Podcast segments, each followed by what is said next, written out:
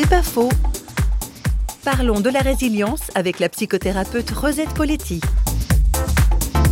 La résilience, c'est cette capacité de rebondir après l'épreuve, un peu comme une balle qui, on tape sur cette balle et puis elle rebondit. Et il y a des gens qui ont cette capacité d'une façon extraordinaire. Et ça m'a toujours fasciné parce qu'ensuite, j'ai fait des formations psychologiques de psychothérapeute, etc. Et à chaque fois, j'ai regretté fortement que ce dont on s'occupe, c'était de classifier, de décrire les dysfonctionnements. Et moi, ce qui m'a toujours intéressé, c'était des gens qui avaient vécu des choses difficiles, avaient peut-être vécu des dysfonctionnements à un moment donné, mais arriver à en sortir. C'est bien plus intéressant de voir qu'est-ce que ces personnes qui sont capables de résilience, de rebondir, qu'est-ce qu'elles ont à l'intérieur d'elles-mêmes ou qu'est-ce qu'elles savent euh, créer qui les aide à sortir de ces situations.